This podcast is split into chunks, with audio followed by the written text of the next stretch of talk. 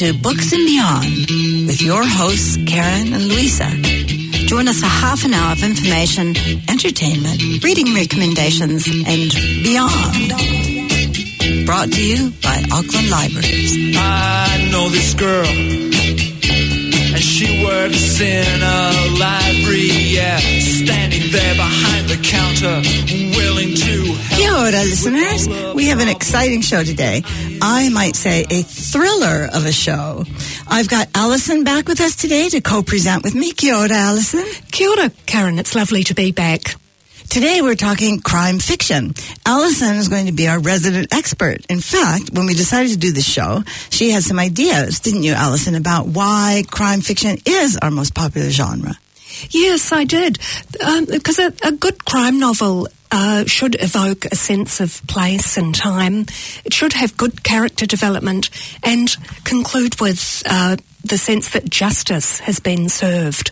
And I think those make um, the genre a very satisfying read. Took the words out of my mouth because that sounds so satisfying. Would would it be that the real world was so, was the same? Um, so let's start by asking you for your ID to use another crime metaphor. So who are your favorite crime novelists? Well, I would probably start with Val McDermid, the Scottish writer. Um, Val studied at Oxford. Um, some of her novels are set there. Um, she's part of the tartan noir genre, subgenre. I really like her character, uh, Lindsay Gordon, who's a journalist and uh, private investigator. Yeah, so Val McDermid um, was, I remember this last year, she was on the Booker Prize judging panel. That's right. Which was a big surprise. And in fact, it was the first year that a crime novel made it onto the long list, which was Snap by Belinda Bauer, which I've not read. Have you? Not that one. I've read some of her earlier. Uh, so works. a recommendation? Yes, yeah, very yes. good. So yeah, Tartan Noir. Okay, so moving on. Then another one. And another one I've always enjoyed is Jonathan Kellerman. He's a US novelist and he's a psychologist by trade. Um, I've always loved his Alex Delaware series. Alex Delaware is a psychologist as well and a consultant to the LAPD. What I love about the Kellerman writing is that he gives a really good exploration of the um, secular Jewish experience in America. So I've learned a lot. Right. So in terms of like Jewish culture instead of Jewish religion, Yes. um, religious practice, more about the culture. More about the Yeah. culture. Yeah. because um, he has a partner. Who's his partner? Alex Delaware. Oh yes, um, Milo Sturgis, Yeah, who's a love that name. Is that yes, not? and Milo is um, very overweight um, with bad eating habits, etc. He's gay and he's a devout Roman Catholic, so they have a great Rapport. great Yeah, rapport, and yeah. they solve a lot of crime. yeah. So will it be a little bit of a um, back and forth kind of a rapport with coming from such different backgrounds? They're like the odd couple. Yeah, all right. Way. Yeah. I wonder if Jonathan and Faye, because I understand Jonathan's wife, Faye Kellerman, is a crime novelist too. I wonder if they're also an odd couple. They might know. be, and his son Jesse. really? Yes, Oh, so also a writer. perhaps- Runs in the family. and then, Oh, and also I've have enjoyed the Gillian Flynn novels. Those um, three that uh, well-known ones: Gone Girl, of course, Sharp Objects, and Dark Places. They're real page turners. Yeah, it's funny. Um, Gillian Flynn, I read this um, interview with her in The Guardian that um, was, it's this format interview they send out to people and people answer and there's standard questions. You know, what was the book that changed your life? And one of the questions is, what was the book that changed your mind? Which is an interesting Guardian-like take on that. And, um, and Gillian Flynn answered that it was The Executioner Song, you know, the book by Norman Mailer about Gary Gilmore, the yes. murderer in Utah, who shot people in a, um, because of an unhappy uh, development in his relationship with his girlfriend, decided to shoot two gas station attendants uh, in cold blood. But although this book is not in cold blood, it's the executioner's song. Um, so she, so, so interestingly, she said that she, while she was reading the book, she was so taken with the character of Gary Gilmore and she found herself rooting for him to make the right choice and do the right thing and really empathizing with him. And she said, I didn't re- believe that I could empathize so much with someone who was so cold blooded and made such completely wrong decisions. I was reading this thing. I was, I've read the Executioner's song more than once, and um, I didn't empathize with him at all. I thought from page one he was the wrong kind of guy, a loser, should never have been born. So I guess that's the difference between me and a crime novelist. I could not see anything to hang my hat on in the character I of would this be criminal. the same as well. So that's very unusual, isn't it? I'm yeah, sure. yeah. Insight into Mm. Gillian Flynn. Um, another one uh, favourite of mine, a New Zealand author, um, Vanda Symon. Um, now she's based in Dunedin. That is probably the most noir locale in New Zealand, wouldn't you say? Perhaps, yes, and perhaps a bit of tartan noir that would come from Dunedin, Ah. I guess, yeah. I love her um, Detective Sam Shephard series. Um, Sam Shephard is a young woman police officer who's based out in rural Otago. And um, she's quite vulnerable and um, has uh, wounded, I, I guess, and has a real sense of justice. But she's a great character. Also quite headstrong, however, isn't it? Yes. Yeah. So is there a name for New Zealand noir? Do we have like tartan noir for Scottish? I haven't heard of It's one. probably going to be Kiwi noir, right? I hate to Probably. say it. hate to think it could be such a facile solution, but I'm guessing such, you know, because it all depends. It all goes about, um, taking it down to two syllables, but Kiwi is already two syllables. So, uh, yeah, so I like your list here. And what I notice about it is that three of them, Val McDermid, Gillian Flynn, and Vanda Symon, are all women. And, you know, there is this theory that women authors write particularly brutal crime novels. I guess following on the trope of that thing that there's always the little old ladies who are looking for the gory crime novel, but now it's been put onto authors as well. Yeah, um, and I'd always thought that as as well, but um, I've heard that perhaps then they're just equal um, to men in. In, In terms the of the amount content, the yes, amount, yeah. But that um, women, generalising, tend to write about what a, a scene feels like, whereas men um, uh, more likely to write about what a scene looks like. Right. And perhaps that's the difference. So when, when you're made to feel it, it actually the the brutality of it comes home to you. It hits you, kick in the gut, as they yeah, say. yeah. Yeah, That could be. I um. The other interesting thing that I had heard was um, Terence Rafferty, the critic, who said that um, I loved this. That women write. He thought women wrote better crime novels because they believe less in heroes. That um, I'm like extemp- extemporizing, extrapolating, moving forward from that. I'm not sure if Terence agrees with this, but Karen thinks that you know this is one of the problems that men have in writing the male detective. That even if he's flawed, he is always sort of the hero. He might be the man apart. He might not fit into society. It goes way back to the time of Raymond Chandler, one of my favorite crime writers. Um, The man alone. yeah, the yeah. savior. Yeah, perhaps. but but always still there's something heroic there. Whereas the women will are more topical because actually in our society it is very hard to find heroes. Well, in any in any actually in any time that you're really living in, isn't it? It's sort of like if you're writing about a 200 years ago, it's easy to pick out who's a hero, but when you're writing at the same time, you it's a lot harder because we're seeing the feet of clay. Yes, and the heroes are among us. It's harder to see them, isn't it? The heroes are among us and somebody's got to have that little extra spark where they pick them out and bring something out of that. Um, so yeah so anyway but back to brutality. Let's hope that more of that happens. But back to brutality. Actually that's true of all literature. Um, so um, i think that we when i'm thinking of brutality i'm thinking that's often used as well about speaking of two syllable um, noirs. So scandi noir isn't it? One of our favorites. Yes, um, and that's a particularly uh, a particular favourite of mine. Um, something about Scandi noir or Nordic noir um, tends to be so evocative of the landscape.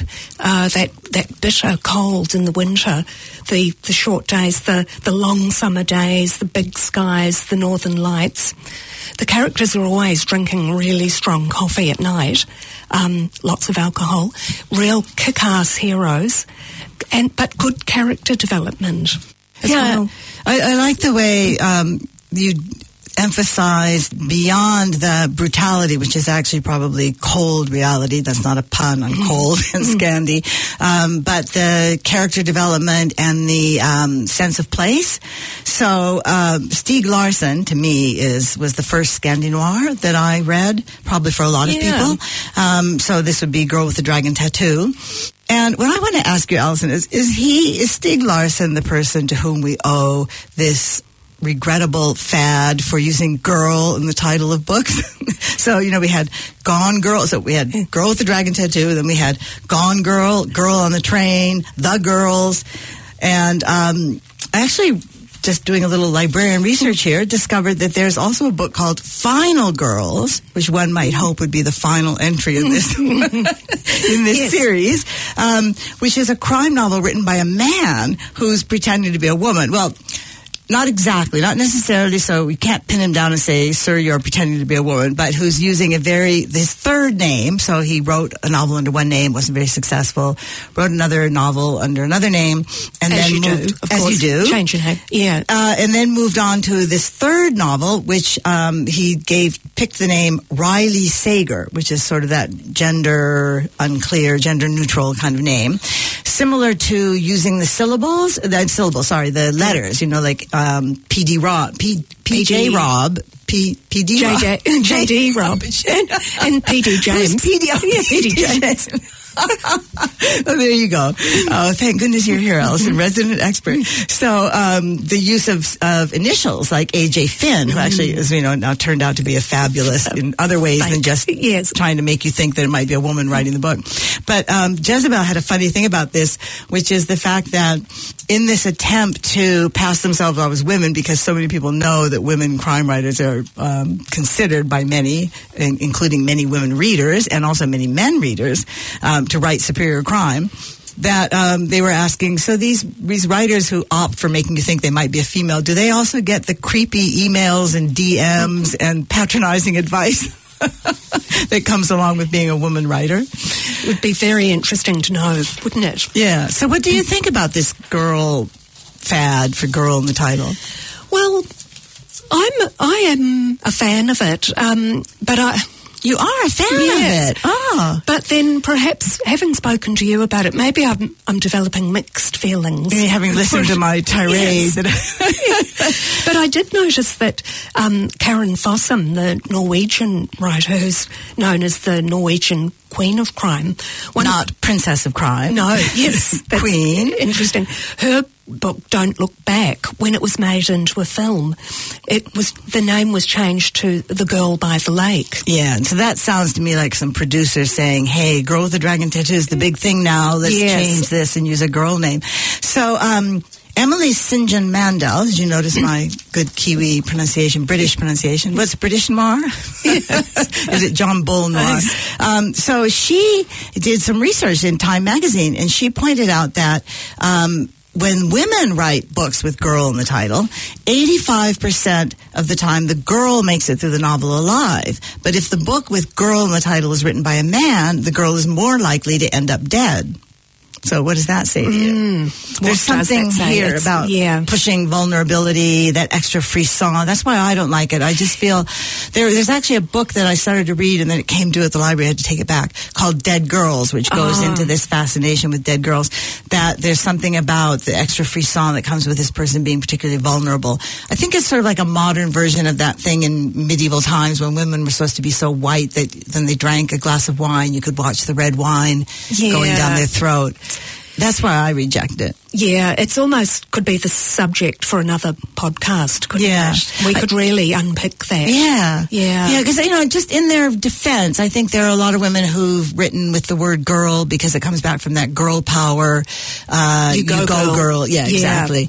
But, um, yeah, when it starts being used, especially because there is all this research that shows how often, um, victims in crime books are women. There's a, are girls. Well, as they would Mm-hmm. call them girls. I call them women. Did you notice? I called them women. Um, you know, it's way more victims how many crime novels do you read where a man has been killed, and how many do you read where a woman's been killed? Don't have to I answer that. yes, it's something to think about. yeah. Um, so anyway, so who else in Scandinoir? Yeah. So, um, oh, also uh, Jo Nesbo. Um, I love the uh, Norwegian writer. Um, his series of about there's about twelve books in the Harry Hole series, um, and detect, Detective Harry Hole is um, brilliant. Driven, he's unorthodox, he's wounded, he's a loner. What's very interesting about him is that he is um, an indigenous Norwegian. Ah. So he's from the Sami people. So I think you really get that sense of place, the sense of land and the rituals of the land. And I think that's what makes the Jo Nesbo book so satisfying.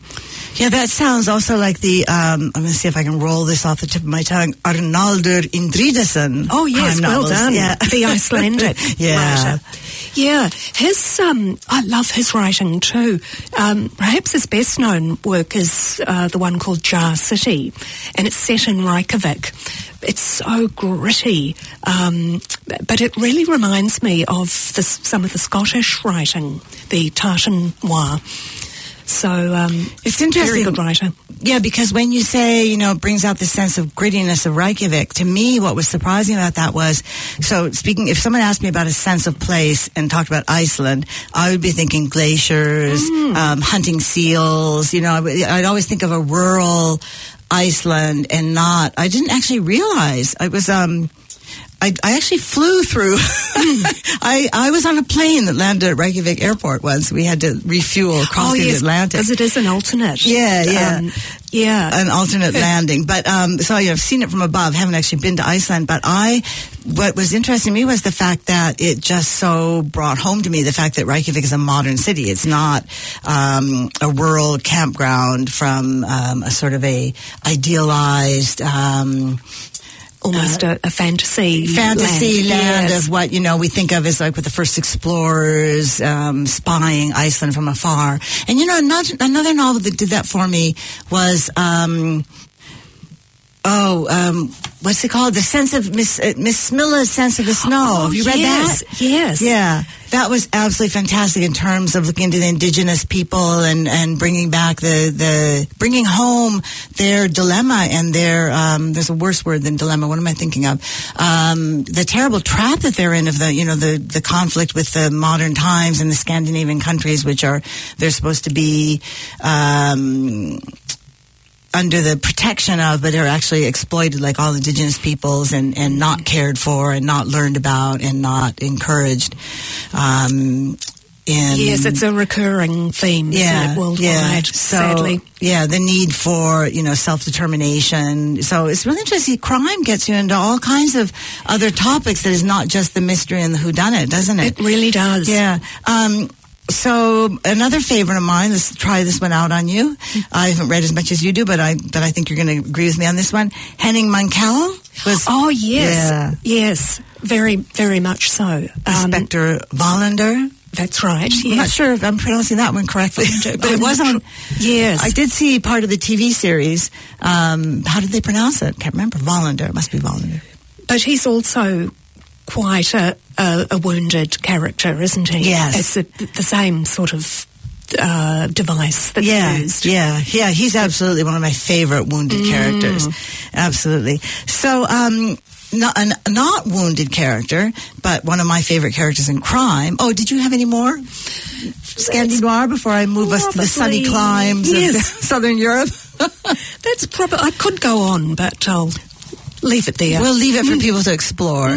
So, um, I have one of my favorite series that I really think more people should get to know is um, Italian crime. Not sure how that's called in for noir. Would that be? Mm, hmm. Um, Pizza noir, but um, in this case, it would not be correct because this the series I'm talking about is the Inspector Montalbano series, set in Sicily by this wonderful Italian writer. Who's 93 and still writing, Andrea Camilleri, and it really evokes if you're if you enjoy that sense of place and discovery of a different culture.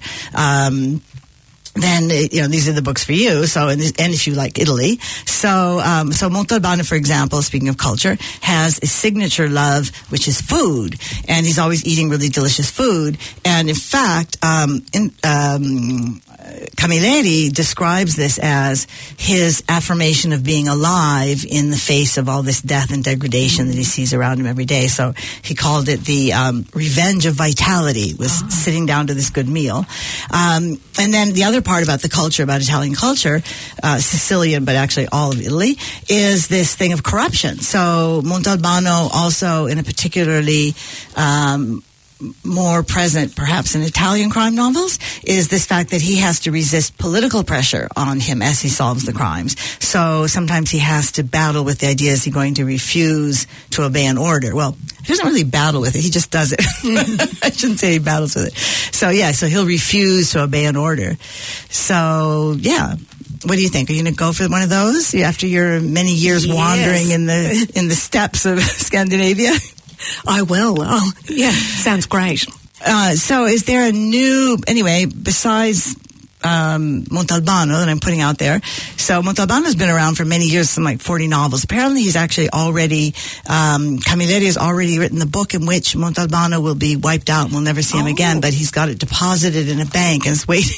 Oh, goodness. Isn't that interesting? Yes. Yeah, yeah, yeah, yeah. He doesn't want anybody else writing sequels to it after he dies. Ah, I think like is- the Catherine Cookson Yes. is still writing, Yes. I think, isn't she? Yeah, but it's also the girl with the dragon tattoos, aren't they? Oh, yes. being rewritten yes, now? there's more of those. Um, yes. So, but anyway, let's move on to what's new in crime fiction. Yeah, well, they are saying... Um, Resident expert. yeah, move over Scandinoir. There's a new kid on the block, and um, the there is the rise of Korean noir. So when I heard this, I was really excited to think that there's um, a new place uh, that I can learn about. Um, and the the writer that there's been a lot of talk about is a man called Unsu Kim, and he's regarded by some as the Korean Henning Mankell. Oh, so when I heard that, I thought, oh, I can't wait. So I ordered the book, uh, The Plotters, um, and you know, just couldn't wait to get started on it. I'm sensing this is leading up to Yes, it's going a to lead- surprise. Yes, there- yes. Um, if I was to sum it up, I I was disappointed, sadly, by by the book. I know you've been reading it as well. Well, I just no, I just looked at a chapter to be able to chat with you today because I knew you were reading it. So, um, yeah, tell me about. it. So, what happened? So it's about a um, an assassin called Seng. Um, he he is quite. He's a character you can empathise with him. He has a, a heart and a, a sense of humour. He loves books and libraries and cats and dogs. So Oh, I kind of thought, yeah, um, that's that's good. Um, it certainly starts off very well. It held me for a while, but in the middle of the book, I kind of it went flat for me. Um, has it kind of picked up at the end, but I don't know. I think maybe I need to try it again in a few months. Yeah, I thought. Well, I only got a chapter into it. Um, I, you know, I did only just want to get a taste of the flavor, but um, but you know, if it had gripped me, I would have kept reading. And in fact, I've been known, you know, to stay up all night because some book gripped me. But it didn't grip me. But I thought it might be a translation problem because um, I just kept coming across. It was a. It was as if the translator couldn't decide whether they wanted the book to read to an American reader as if it was just set in L.A. or if they wanted to retain some of the original Korean culture in it. It was always a, it kept flapping from one side to the other. So first it would say things like, um, you know, keep your purse strings open and your mouth shut, which sounded like a Korean proverb. And I'm thinking, oh, yeah, this is, you know, sort of getting me into it. And, um, and then they suddenly be saying in the very next line something like, oh, I really felt like I was up shit creek. But I don't feel like that's a Korean expression. yes, it was quite. Um, there's a bit of conflict Yeah. about what it's trying to Yeah, and there were there were even some things that just left me puzzled. Like I don't think that translations should leave you puzzled. So there was the one you might be able to explain this mm-hmm. if you're a resident expert on crime. Maybe it's related to a crime thing. The one where he says, "I've been a slug my whole life," and as far as I could tell, it was about walking your own path. But do Yeah. slugs walk their own paths? I do not know. Uh, or are yes. slugs like, um, you know, canaries? It's not. You're sure it's not a crime term? Like, you know, he was singing like a canary, was? Yeah. walking like a slug into the police trap or something. No, that, th- some of those left me puzzled as Um, Yeah. well, and I found myself losing interest. Well, Allison, I have I got something for you. So I went when I saw that that wasn't going to get me anywhere. I found another Korean crime writer that we had at the library, who um, is a woman. Whose name is You-jeong Jeong, and the book is called The Good Son. And I actually really liked this book. I was it sort of um, was kind of hit me hard. it was it was kind of a dazing experience. I, I felt quite dazed when I was reading it. So um, the publisher's blurb really wants to place You-jeong Jeong in the um, Western world, in the American world in particular, I'd say. Um, uh, what do we call it? Sphere of reference. So we have on the front cover, we're told it's for fans of Yo Nesbo and Patricia Highsmith. And oh, actually, that's told by now that I look at it, I hadn't noticed this. A.J. Finn, the fabulous author of The Woman in the Window, Oh, um, no. says that it's for Yes. fans of, so we, we can let that one go. But the publisher themselves, in the blurb on the back cover flap, say that she's compared to Stephen King and Raymond Chandler, oh. which is interesting because I could probably not think of two more different crime writers than Stephen King and Raymond Chandler. But anyway, she's the leading writer of psychological crime in Korea according again not to AJ Finn the fabulous but to the publisher. And I thought it was really good. It was it started out it was quite like actually reminded me of The Stranger the Camus existentialist novel. It was it's really just sort of quite um, straightforwardly discussing very dazing. There's that sense of like a hot sun beating down and you're kind of dazed um, getting into the mind of this uh, criminal. And it is actually a look inside the mind of a criminal and um, yeah, I thought it was really, really good. I, I was, I didn't get all the way through it, so I flipped to the back just to have a quick look, and I realized that it's really packed with things that are going to be happening in the book. So maybe you might want to try that one. I, I will be. I can't wait to try that. Yeah, much more of a sense. I'm not sure how much more of it. No, it was a good sense of Korea. There were a lot of size, um, scenes of like walking over bridges um, in the fog and ghosts, and yeah, no, it was really good. But um, and lastly.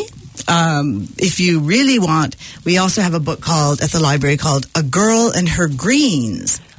Oh, uh, following the girl The fad. girl. Yeah, but it's actually not a crime book. It's a recipe book, a Korean recipe book. Ah, a girl and her greens. It's a little light moment in the midst of all our talk about crime and light moment. So, um, what else do we know about that's new?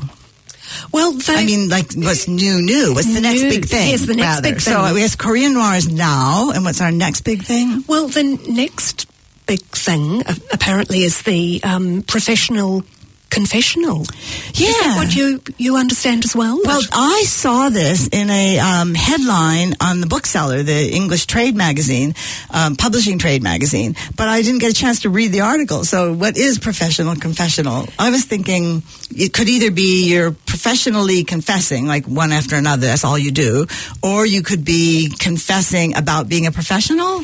Yes, that's my understanding of it. And um, one who I think is part of that genre would be the um, writer Mark Chopper Read, the Australian, um, who was a gangster in Melbourne. But he wrote a series of about 12 confessionals. One of them's name was um, How to Shoot Friends and Influence People.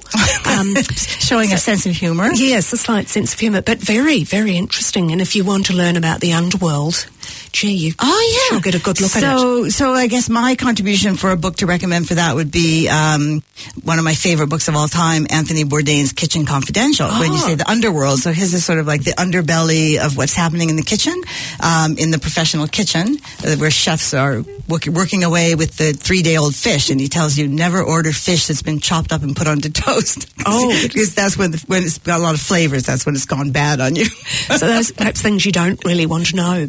Yeah. Well, I Well, found it really. I found it really convenient. I often find myself scanning the menu, going, "Hmm, is there any chopped fish on toast here?" I'll avoid that in future. oh well, good to know because that's the last thing that I have time to tell you. That's the last advice I can give you. But thanks for all the advice you've given me and our listeners for some good crime to read. And unfortunately, that's all we have time for. So we'll see you in a little bit.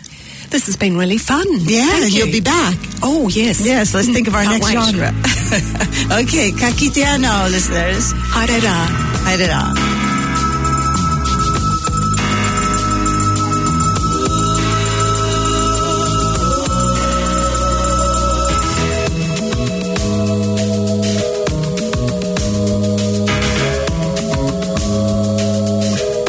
This program was brought to you by Auckland Libraries. Find us online at aucklandlibraries.govt.nz and catch the program next Sunday at 9.35 p.m. on 104.6 FM or anytime online at planetaudio.org.nz slash books and beyond. Every day, every day, every day,